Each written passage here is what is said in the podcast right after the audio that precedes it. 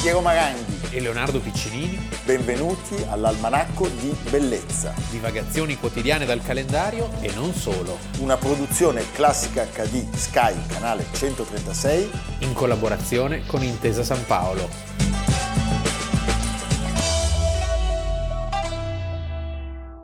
Almanacco di Bellezza, 5 luglio, Piero Maranghi. Leonardo Piccinini, vedi, Abbiamo vedi. iniziato. Ecco, sì, no, ma io posso dirti una cosa, quella che avete visto non era la silhouette di Hitchcock, ero io. Ero io perché... Tararararatatam. Tararararam, tatam. La, la lievitazione eh, ci sta portando io sempre di più ad assomigliare a Hitchcock che lui a Brahms. No, no, per carità. Johannes Brahms. eh. Non per l'alito, però. Perché No, Brahms- l'alito di cipolla descritto da Martucci, che dice ho visto Brahms arrivare a Bologna in bicicletta, è stato anticipato dall'odore forte forte di cipolla. Eh sì. Senti, la silhouette di una persona è, Che cos'è? è la sagoma, Esatto. è la sagoma diciamo nera sullo sfondo bianco del suo profilo, molto care le sagome, le silhouette dei compositori al nostro canale Classica HD. E care Abbiamo in mente- anche... anche carriera dal punto di vista economico, Sì.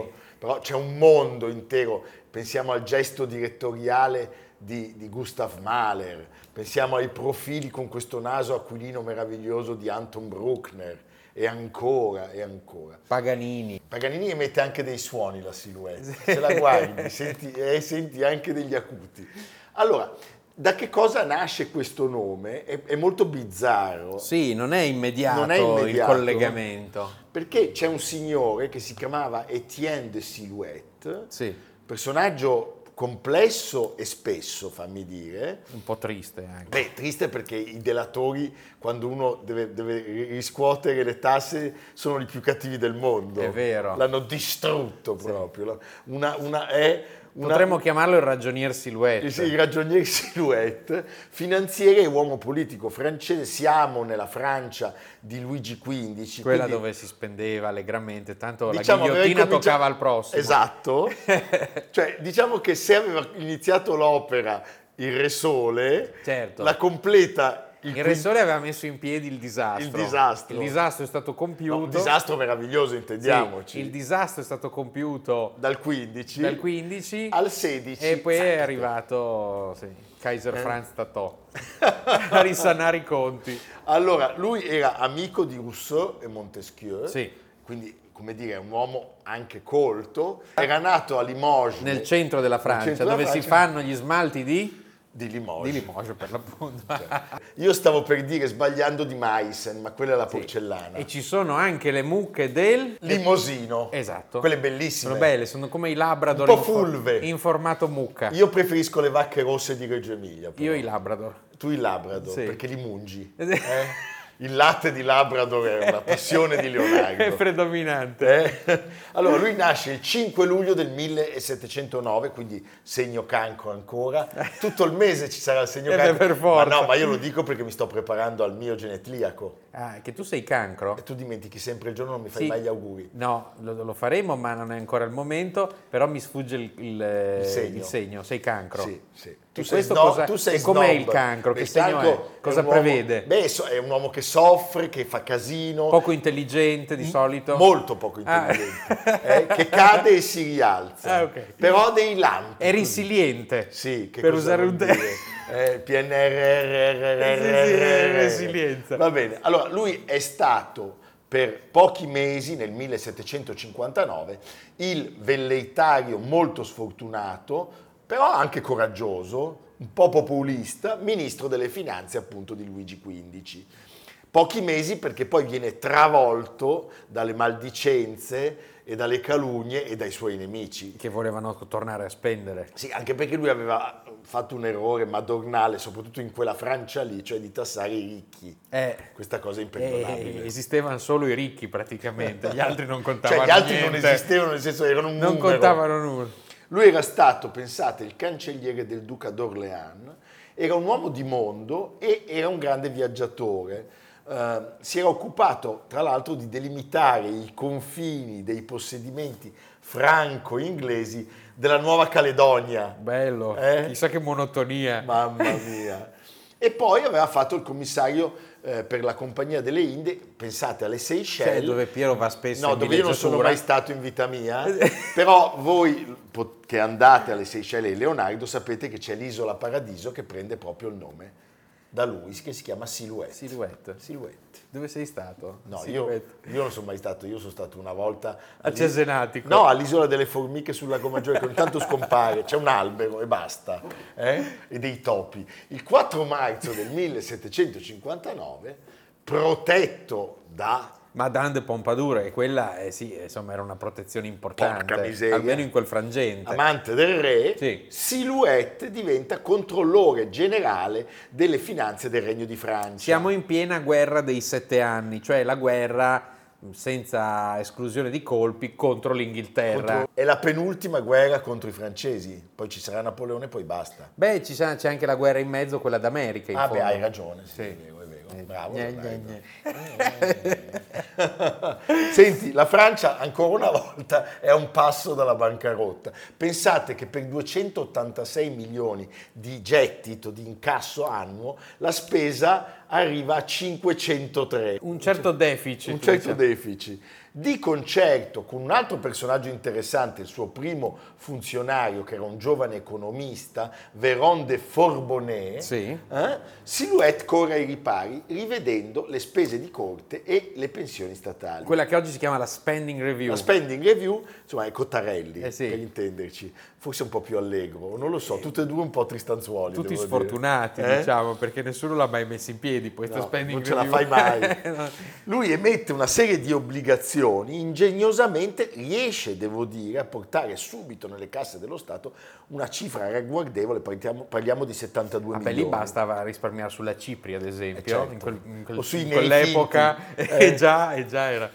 Introduce queste nuove tasse che però colpiscono i ricchi e i privilegiati. Da quando Vostra Maestà mi ha affidato l'amministrazione delle sue finanze, ho avuto l'onore di proporgli i mezzi di intervento che mi sembrano meno onerosi per i suoi popoli. Per i suoi popoli. Così si giustifica lui. Allora, La che cosiddetta subvention generale. Bravo, cioè sono le tasse sui segni esteriori di ricchezza, per cui arrivano le tasse sulle porte, le finestre, perché voglio dire, uno che vive in una capanna Eh, non non, c'ha ha le molto porte, da- non da- ha le finestre, da I- esibire. i ricconi, Le vengono- carrozze. le fattorie, i beni di lusso, la servitù e quindi i ricchi e i privilegiati lo prendono di mira. È un po' un Savonarola, cioè le leggi suntuarie, è una Sì. cosa vecchia come il mondo, nella Repubblica Fiorentina si usava molto in un certo periodo, Eh, però appunto era la Repubblica Fiorentina, qua invece siamo nell'esibizione del potere, del fastidio, pensi ai giardini, le fontane, madame, l'utilizzo dell'acqua, eh? après-moi le deluge, Certo. voilà. bagni di latte. Sì. Va bene.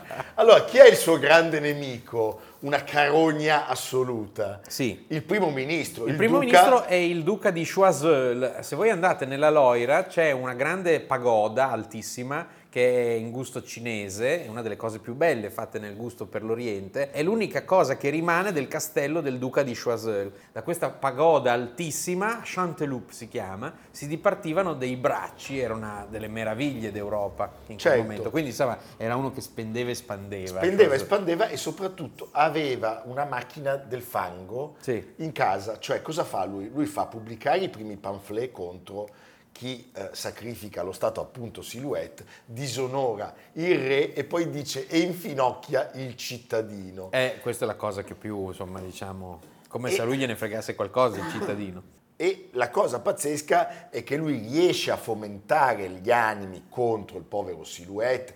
C'è la testimonianza di Charles de Brosse, conte di Tournai, che al re disse: Sire, preferirei offrirvi il castello di Tournai invece dei miei piatti d'argento. Come a dire, noi siamo disponibili a sostenere il re, ma non alle condizioni di Silhouette.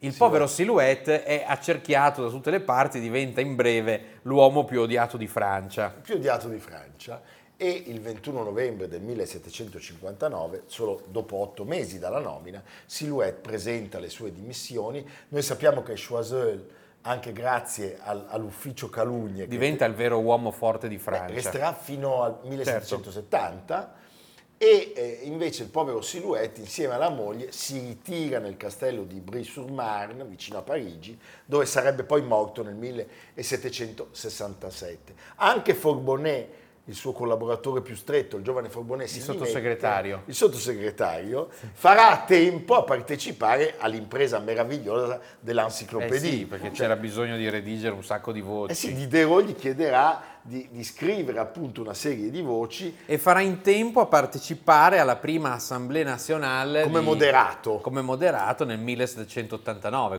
dove si è fatta la storia. Certo, muore nel suo letto il 19 settembre del 1800. Allora, Silhouette alla morte era diventato una specie di meme, cioè Sì, il suo suona nome anche bene, sembra uno spadaccino. il suo, silhouette. sì, ma il suo nome era sinonimo della micragna, Eh, della sì. grettezza, l'avevano veramente come Cioè, si suol lei dire, come un silhouette. l'avevano sputtanato Leonardo, sto Ui. povero Silhouette. Eh, gli dicevano tu hai laido come Silhouette, si Sì. diceva. Praticamente tutte le Non si cose... usa più. No, no, per fortuna. che avessero carattere di grettezza, di miseria, venivano definite con la parola silhouette. Questo silhouette è un sinonimo di una cosa ristretta, di una Senza cosa, tasche. sì, di una cosa ridotta ai minimi termini. Strette, aderenti. Col tempo però, diciamo, eh, eh, E- e si è quindi- nobilitato. Sì. Cioè è passato Quindi il contorno è la silhouette nel senso che è l- l'immagine più stilizzata di una figura. E eh, devo dire, quest'uomo che in vita e post mortem, perlomeno per un secolo e mezzo, è stato veramente eh, trattato come il peggiore dei reietti, oggi vive in eterno grazie alle sue manovre economiche e Silhouette oggi non ha più un'accezione negativa. Se trovate in casa, in soffitta, da qualunque parte delle silhouette, mandatecele se volete. Sì, perché noi ne facciamo collezione, siamo Sì. avidi, in realtà le vendiamo con voi. C'è un banchetto c'è un per- banchetto sulla strada che, proprio. Che ad Algisa, al Procione e a Merigo tengono di Sì, solito... per fare il- pietà. Il Ad primo Algisa, venerdì del sì. mese. Ad sì. Algisa è un po'... Ad Algisa. Perché lui, la maestra, Sì. suona anche l'organetto. Ad Algisa si suona l'organetto e fa le frittelle. Così, za, za, za. va bene. Allora, un ultimo contributo.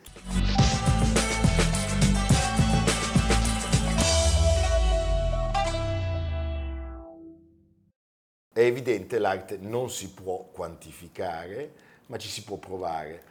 Il 5 luglio del 1947, oggi, vince la prima edizione del gloriosissimo premio Strega, il premio più importante della letteratura italiana, è quello che ancora muove i numeri, fa vendere più copie, non come una volta. Poi però- c'è un buffet al premio Strega, Certo, al eh, ninfeo a Villa Giulia. a noi- al che Ninfeo c'è di la- Villa Giulia. Quando arriva il buffet che tutti si lanciano sul No, a buffet. noi non ci invitano però. eh? e il- la prima edizione viene vinta con quel romanzo assurdo, straordinario, Tempo di uccidere, Ennio Flaiano, eh, 1947, quella storia pazzesca che diventa quasi un incubo, un sogno di morti, di assassini, di redenzioni, ed è appunto la prima edizione del premio Strega. Ennio Flaiano, Fatto. Almanacco, fatto. Fatto. Allora, oggi siamo in attesa di conoscere il 6 luglio il 77esimo vincitore. Io ho i brividi. Sì, certo, anche perché lui è in concorso. Ci sono quattro donne e un uomo quest'anno. Io sono della pa- sezione donne. Lui è uno delle quattro donne. Mi trucco. No, perché ha usato ad Algisa, Ah, ecco. torna sempre il procione. Senti, è di fatto il più importante organo di valorizzazione del nostro patrimonio letterario. Il premio letterario più antico d'Italia è il Bagutta, ma indubbiamente tra i premi letterari lo strega è ancora quello che muove A me è sempre piaciuto che quando il vincitore viene proclamato poi si scola il, eh, il- lo strega. lo strega. che è lo sponsor, Cioè, Certo. diciamolo, adesso noi raccontiamo la storia del premio Strega, è un premio che vive anche molto delle sue polemiche, che in questo senso sono sane, perché ogni tanto Meno male. ci sono degli sconfitti o dei vincitori Però che sempre in menano, ambito menano letterario. offendenti. Sì, certo. Cultura. Eh, infatti, P- pensa a vedere litigare Provenzano con Lollobrigida, Provenzano del PD con Sì, sì, Lollobrigida. non Provenzano. No, non quello, non Bernardo. Allora, il premio dove è nato? Lo sappiamo, nella casa di Maria Bellonci. Eh, grandissimo. Lucrezia Borgia, Rinascimento privato. Mantova. E eh, insieme al marito Goffredo, cui è intestata oggi la fondazione Maria e Goffredo Bellonci,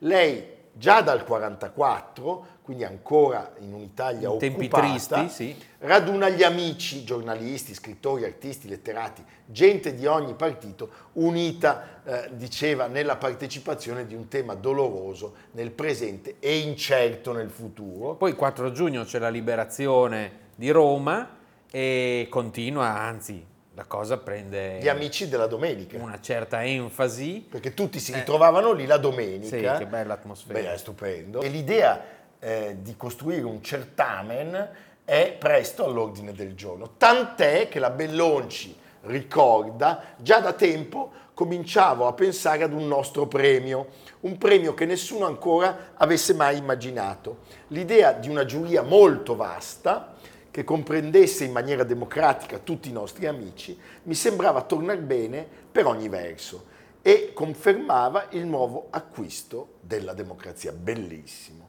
Che cosa accade? che arriva nel 1946, si aggiunge a questo sodalizio un industriale. Il Chi è? mecenate. Guido Alberti, che è il proprietario dello Strega Alberti, che è un'azienda di produzione dolciaria, ma soprattutto nota per appunto liquori- l'iconico liquore Strega. Digestivo giallognolo, che era in voga allora e per me e te an- lo è ancora adesso. Sì, eh. Sì, noi s- aspiriamo a uno sponsor, Ecco. diciamolo. Ah, Eh, sì, se, Se il signor strega si vuole fare. Ci dà Senti, una benedizione. No, tra l'altro il nome della società, diciamolo subito, che è stabile a Benevento, si ricollega proprio alla leggenda della stregoneria, cioè nel territorio beneventano eh, dall'antichità classica. Sì, non c'è la famiglia strega. No, no, ecco. si parlava delle streghe, Hanno scelto delle questo streghe. nome per un motivo preciso. E Alberti, che poi intraprenderà anche la carriera di attore Sì, era uno che aveva proprio il bernoccolo della dell'arte, dello recitazione, dell'arte, spettacolo, sì. lui avrebbe lavorato, pensate, con Fellini e Rosi, comunica ai Bellonci la sua intenzione di sostenere, di finanziare il nascente concorso. Allora, se ci fossero degli imprenditori all'ascolto, qui mi faccio serio, cioè noi chiediamo sempre soldi, bottiglie e tutto, però impariamo da questi straordinari esempi di mecenati, perché quest'uomo, voglio dire, ha fatto un'operazione che ancora oggi è eh, uno dei punti fermi della nostra editoria, è un premio bellissimo. È un'osmosi, cioè nel senso lui ha fatto bene alla cultura italiana e la cultura italiana ha fatto, Ha fatto bene, anche a bene lui anche- perché anche a è lui. una pubblicità pazzesca. E così il 17 febbraio del, del 47, eh, proprio grazie al mecenatismo di Guido Alberti, viene annunciato il premio Strega. La prima Che bello. urna per le votazioni, pensate, e qui si vola Grandissimo. altissimo, Sì, sì, ma- viene disegnata da Mino Maccari. Beh, la felicità, l'entusiasmo di questa nuova iniziativa culturale contagia un po' tutta la società italiana. E Maccari scrive: Se la strega ha una scopa, la letteratura deve avere uno scopo. Beh, ah, stupendo. che simpatico. E da allora si passa, eh, diciamo, dagli amici della domenica, che oggi ci sono ancora e sono il corpo elettorale di fatto. 400. 400 persone diversamente inserite nella cultura italiana, c'era anche Filippo. Sì, certo. Io ricordo di aver ricevuto delle telefonate. Infatti io sono andato con lui al premio Strega e mi ricordo appunto, Fin da verio, eh. e mi ricordo appunto il buffet per quello che l'ho detto. Eh, certo, lui- Su cui però si avventavano tutti e questo era un po' meno allegro. Meno come- allegro. come- come- Leonardo, dentro le tasche di questa bellissima C'ho giacca ancora, di lino, c'ho ancora dei Sì, tramezzini. c'è un tramezzino che ha cambiato colore più volte. È come la Luisona di Stefano Benni, cioè ti- ti- per le previsioni del tempo a seconda del colore. Allora, ogni giurato può segnalare un'opera meritevole di partecipare al premio, accompagnata da un breve giudizio critico. Poi cosa succede? Che tra tutte le candidature proposte, il comitato direttivo, in maniera inappellabile, perché non ci deve essere troppa democrazia, sennò diventa una menata, stabilisce quale sia la dozzina, le 12 ammesse a partecipare e poi si restringono a 5, talvolta a 6 Certo. per la votazione definitiva che viene proclamata, eh, come ha detto Leonardo giustamente, eh, il primo giovedì del mese di luglio nel ninfeo del Museo Nazionale. Che è una meraviglia perché Ammannati, Vignola, il Museo Etrusco, Stupendo. la villa di Papa Giulio III, Ciocchi dal Monte. Perché lui tutti i papi sa. Cioè, per lui dire i papi, la, fa- la famiglia del papa, e dire passiamo la linea alle trasmissioni del canale È la cosa più bella. la più bella del mondo. Sì. eh? Prego la regia. ma si presenta alla narrativa con il primo libro di narrativa e vince un premio così importante come lo Strega. È rimasto sorpreso, che cosa ha rappresentato per lei? Eh, Sorpreso rappresentato, sorpreso abbastanza anche dal numero dei voti, eh, molto ampio e quindi io ho sempre ritenuto che i premi letterari abbiano la funzione di sollecitare l'attenzione del pubblico circa l'esistenza dei libri, non stabiliscono delle, delle gerarchie di metodo, non dicono quali sono i capolavori, quali, riflettono degli, de- degli umori, delle preferenze, però devo dire una certa emozione perché ho un ricordo di adolescenza, credo liceale ancora, eh, amavo molto Pavese e ho visto le, prime, le foto di Pavese che riceveva il premio Strega, e queste foto si sono fissate nella mia mente così come un ricordo abbastanza mitologico. Ecco, trovarsi nella, nella stessa situazione dà indubbiamente una certa emozione, anche se si accetta il gioco dei premi con una certa eh, freddezza e senza pensare che si stabiliscano se l'ariosto è migliore del tasso o no, cosa per cui i gentiluomini del 6-700 si battevano in duello senza risolvere peraltro la, que- Si parla la questione. tra Ariosto e Tasso, cioè è comunque sì, sì, sì, è una disputa fra, fra artisti veri. È stato certamente fin da subito l'indice degli umori dell'ambiente culturale e dei gusti letterari del nostro paese.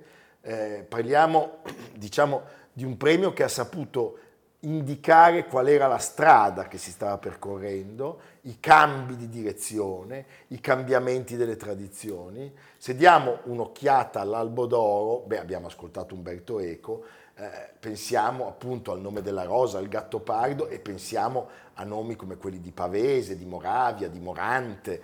eh, Fino ai recenti successi Beh. di Veronesi, Scurati, Walter City. Walter City. Tra l'altro mi piace segnalare un libro da poco uscito di Gianluigi Simonetti che insegna letteratura italiana all'Università di Losanna e che è uno studioso della poesia e della letteratura del Novecento. Gianluigi Simonetti caccia allo strega, anatomia di un premio letterario notte tempo.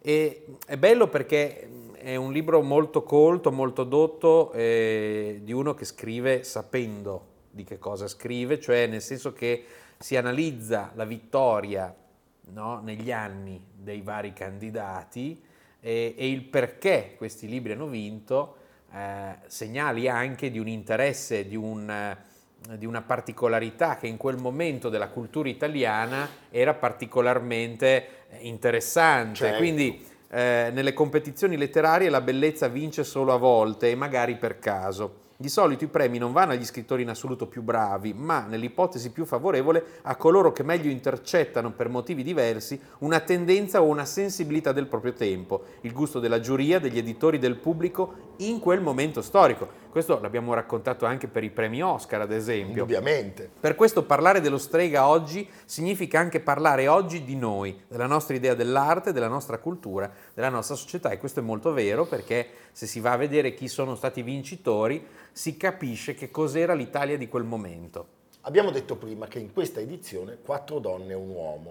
È interessante questo perché? Perché sappiamo, ma voglio dire, non c'è nulla di particolarmente sorprendente o scandaloso, però 65 volte sono stati gli uomini a prevalere e soltanto 11 le donne. La distribuzione, diciamo, eh, in genere dei finalisti è, è molto maschilista, però come lo è, diciamo, quella La degli società. autori e la società. Eh, in questo caso, come abbiamo detto, probabilmente sarà una donna, perché se 4 su 5 Si sta ribaltando. si sta ribaltando. Eh, è molto interessante in realtà quello che succede una volta dato il premio, perché le discussioni a volte sono veramente delle discussioni molto forti e eh, c'è da parte di questo premio un'innegabile influenza sull'opinione pubblica e sul mercato. Certo. Per cui È ancora un premio capace di muovere. È un premio i da numeri. fascetta, si dice, Sì. quando nella fascetta Eh, viene premio scritto strega. sì. eh. Ogni tanto ci sono dei premi speciali. Per esempio, nel 2014, quando eh, era il semestre di presidenza italiana eh, del Consiglio dell'Unione Europea, è nato il premio Strega europeo che viene assegnato annualmente a un autore europeo che ha vinto già un premio nazionale. E poi c'è il premio Strega Giovani che viene invece assegnato da una giuria di oltre 500 ragazzi. Poi eh, da quest'anno è arrivato anche il premio Strega Poesia, che è destinato a opere letterarie di carattere poetico. Eh, Ricordiamo anche che alla morte di Maria Bellonci, che è stata l'anima, la promotrice, la mamma del premio, nell'86 nasce la fondazione Maria e Goffredo Bellonci. Nella Abbiamo- casa? Sì, nella loro casa, eh, centro degli incontri di cui abbiamo detto, gli incontri della domenica. E devo dire il sito, andate a vederlo, è un sito veramente ben fatto. Eh, de- Devo dirvi che eh, è un esempio di come bisogna saper comunicare e essere in rete. eh. Poi No, se non riuscite a trovare il sito basta che telefonate a Piero e Sì. lui vi, ve lo linka. vi dico come si tutto dice? io. Ve lo come- linka. ve- Vi dico tutto io come al solito. Lui non vi dice niente, ma questa è un'altra storia. Un ultimo contributo. A Roma, votazione per il premio letterario Strega degli Amici della Domenica, cioè dei frequentatori del salotto di Maria Bellonci. Eccola con Giacomo De Benedetti. Goffredo Bellonci con Guido Alberti, produttore della Strega. Tra gli scrutatori Contini e Bigiaretti. Sibilla Aleramo, giovane sempre come la sua poesia, l'ingegnere Alberti col dottor Ciampi. Si vota Massimo Bontempelli, Alberto Moravia, Anna Proclemer, Antonio Baldini, Giuseppe Ungaretti, Elsa De Giorgi, l'animoso Leonida e Albertina Repaci, Delibero Renata De Benedetti Mazzacurati, Giorgio Vicolo. Si scommette sul vincitore. La Magnani inganna l'attesa, Rossellini medita un nuovo film. Gli scrutatori terminano lo spoglio delle 178 schede finali. Flaiano proclama vincitore Vincenzo Cardelelli, che stasera non potrà citare il verso di Catuto, la borsa o piena di ragnateli.